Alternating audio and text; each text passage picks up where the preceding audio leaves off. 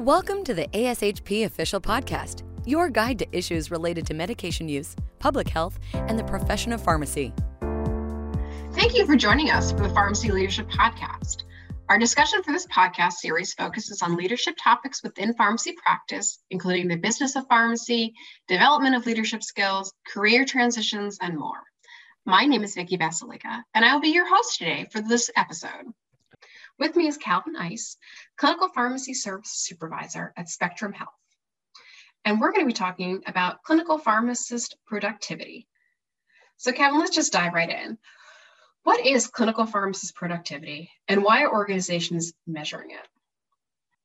All right, thank you for the welcome, Vicki. So when thinking about productivity, productivity is fairly simple. It's measuring the output, typically per labor hour. Where it becomes a little bit more complicated is when we're in a service-based profession, like our clinical pharmacy services, and we have to determine how we're going to define that particular output. What are the metrics or what are the measures that we're going to use to define that output? And that's where things become a little trickier. Productivity is typically of pretty high importance to organizations, and specifically when we're looking at pharmacy services, we have a substantial cost associated with our services. So organizations want to be able to demonstrate the return on investment in those services.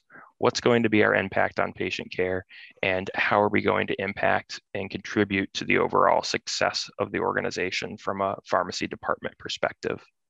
That productivity can also be very useful in terms of both internal and external benchmarking when comparing those measures across different teams or different organizations. So when we're using productivity measures, how is the clinical pharmacy workload defined? That's a difficult question because workload can be defined in several different ways.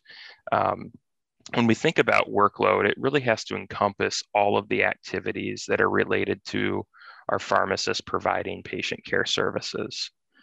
Certainly, we may have components of drug distribution and dispensing involved that can be rather easy to measure, but a few other components of the workload include our overall cognitive work and the services that we provide, as well as the impact that we provide on value for our patients and directly with patient care.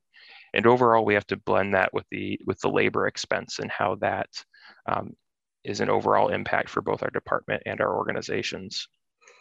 The workload can be a little variable from organization to organization, especially with different makeups in pharmacy teams, reporting structures, and patient populations. But that workload, those workload measures may vary within the organization itself, especially when looking at different pharmacy teams. So for example, if we compare our inpatient pharmacy teams to our ambulatory care pharmacy teams, all within the same organization, we may have different workload measures. So our pharmacists in the ambulatory care setting, patient visits might be something that is readily available and something that's regularly tracked in terms of a workload, but that's not necessarily applicable in the inpatient setting. So we've got to think about workload differently and how we define it differently. Yeah, I feel like a lot of times we're trying to compare apples and oranges and it's just not going to work. What are some of the key elements to developing an optimal productivity model? I think identifying, a few elements of the productivity model are very important as you get started with developing that model.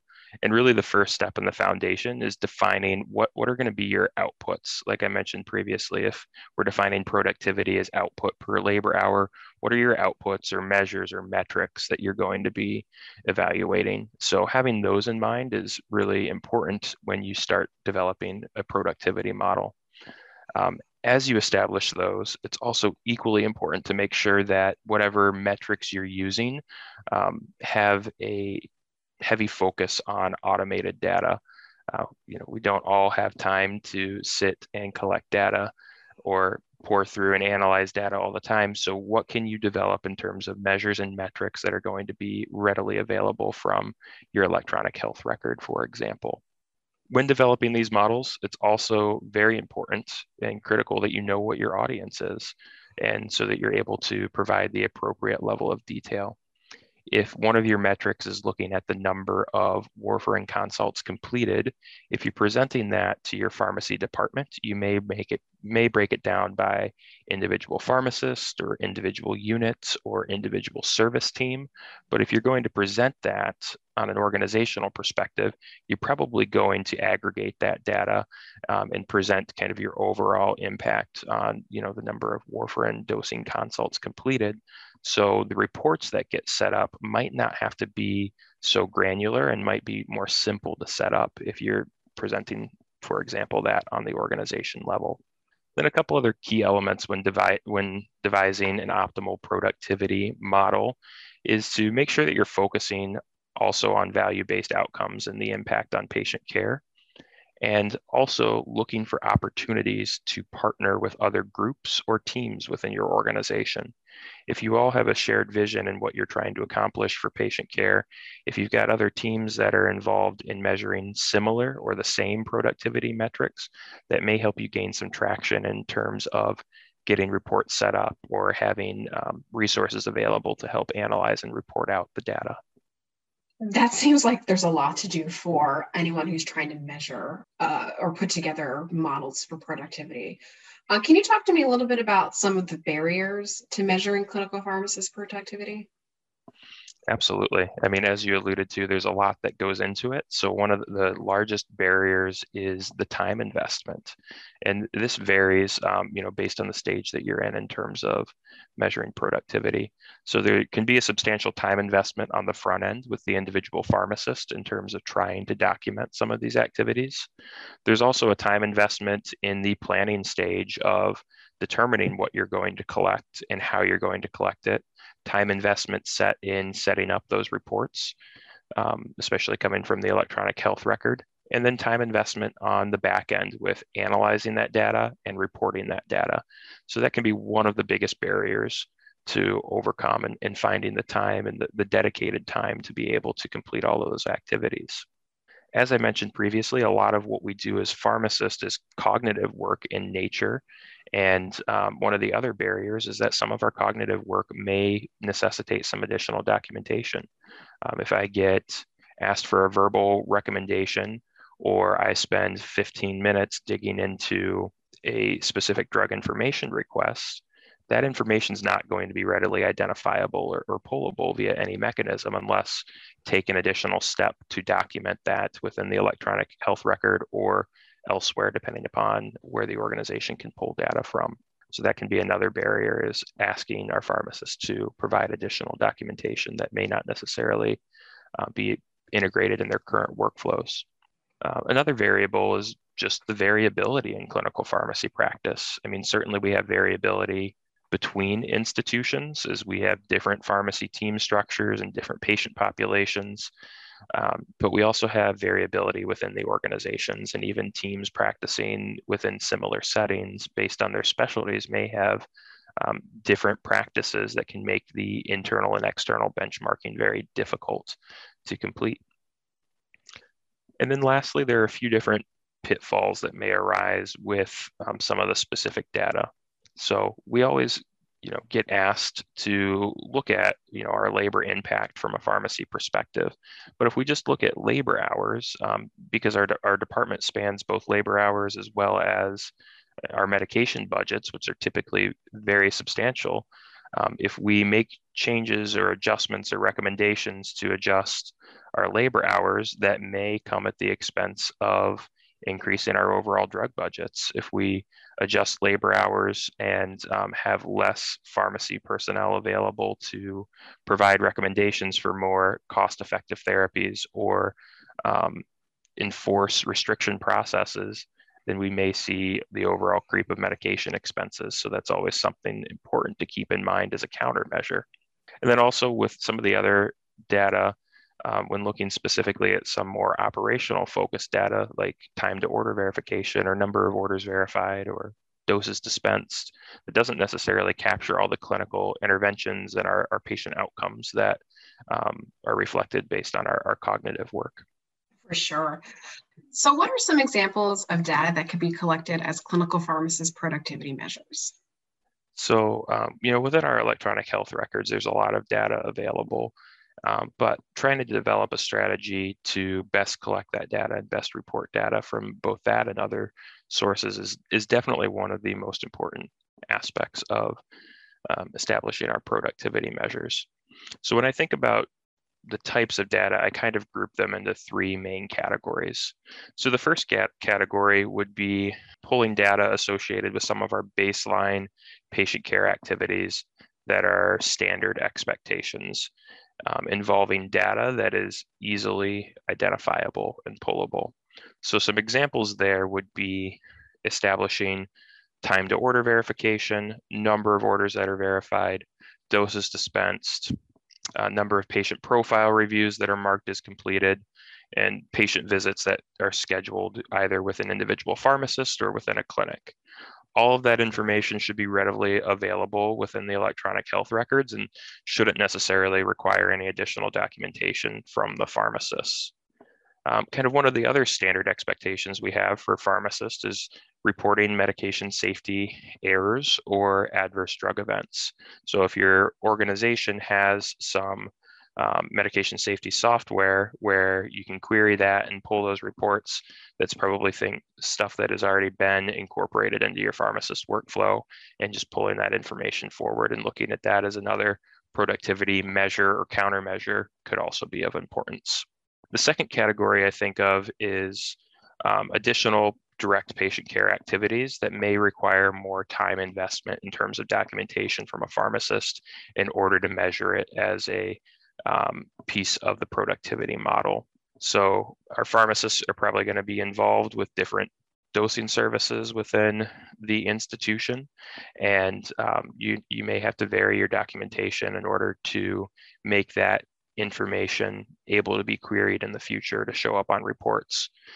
Some of that information, like notes that go to the chart to reflect dosing changes, maybe things that your pharmacists are already completing, but there may also be some internal documentation of interventions for your pharmacy team that may be an additional step. Additionally, if we're performing a medication reconciliation, there may be additional steps in documenting that occurred, and that can add to the overall workflow. And so establishing for your pharmacist what the expectations with these measures are and the importance of being able to measure and quantify these elements will be very important when implementing a model. Then the last element really falls outside of some of those electronic reporting strategies, and that would be some of the additional work that our pharmacy team members do. So engaging with different institutional committees and projects associated with those committees, being involved in reviewing policies or order sets, and being engaged in the formulary process and putting together new drug monographs or medication use evaluations. Those are all things that can be difficult to capture in terms of the time commitment unless you've got some type of project tracker system in place. And so if those are things that need to be measured and reported out on as part of your productivity model, you need to make sure to develop a process with your team members to be able to quantify and capture all of that work. So in utilizing the data you've mentioned, what are some tips for getting support in measuring clinical pharmacist productivity? That's a great question, and I think probably the most important aspect to getting support in measuring the clinical pharmacist productivity is creating a shared vision and recognizing that really the goal with this productivity benchmarking is to help identify and implement best practices. So if we've got one pharmacy team who is highly productive and another pharmacy team within the same department using the same workload measures who's not as productive, we can identify that via the internal benchmarking of productivity, and then look to see what are some of the best practices that the highly productive team is implementing. What are things that may be translatable into this team that's struggling a little bit, so that we can overall increase productivity with all of our teams and make a larger impact on our patient care. The other component with that, in terms of trying to gain support for measuring these metrics, is to make sure that you're engaging with other organizational priorities. Obviously, things like regulatory and compliance concerns are an easy way for us to integrate and potentially get resources or support from other teams, such as the informatics teams, to generate the data that may be necessary in tracking some of these measures. But if your organization also places a high emphasis on external quality scores and the overall population health, you may be able to tie into some of those specific initiatives and get support as part of any other initiatives that are going on within the organization to be able to track the things that you want to from a productivity perspective. So we've pulled all of the data and we've analyzed it. My last question for you is, how should productivity measures be reported? I think this is, one of the vital elements with having a productivity model is the reporting strategy. And there are a couple of things that you want to make sure are completed as part of this. The first is to establish what's going to be your audience for engagement in this process. Is this going to be reported out to senior leadership? Is it going to be discussed amongst the pharmacy departmental leaders? Is it information that's going to be discussed at recurring pharmacy staff meetings? So establishing that audience is key, but the other component to reporting is also upfront establishing what is going to be your frequency of reporting so that everybody has an expectation on when they'll see this data and when they will see updated data. So if you make a change in a process because you've tried to implement a new best practice, when are we going to look at that productivity data again to determine if that change was successful or if that did not really come to fruition in terms of impacting the productivity that we thought it would? So again, keeping in mind, what's your audience? Is this going to be a quarterly discussion with senior leadership? Is this going to be part of pharmacy departmental leader monthly huddles, or are you going to incorporate it into monthly or quarterly pharmacy staff meetings? How frequently is that data going to come out and be available? That also helps to guide whoever's helping with the analysis of the data to be able to predict when this might need to be available. And it can also be useful in setting up the reports and making sure that they run on appropriate timeframes to decrease some of the data manipulation that may need to happen on the back end. That's all the time we have today. I want to thank Calvin for joining us to discuss measuring clinical pharmacist productivity. Join us here at the Pharmacy Leadership Podcast, where we talk with ASHP members about leadership topics within pharmacy practice. Thank you for listening to ASHP Official, the voice of pharmacists advancing healthcare. Be sure to visit ashp.org/podcast to discover more great episodes, access show notes, and download the episode transcript. If you loved the episode and want to hear more, be sure to subscribe, rate, or leave a review. Join us next time on ASHP Official.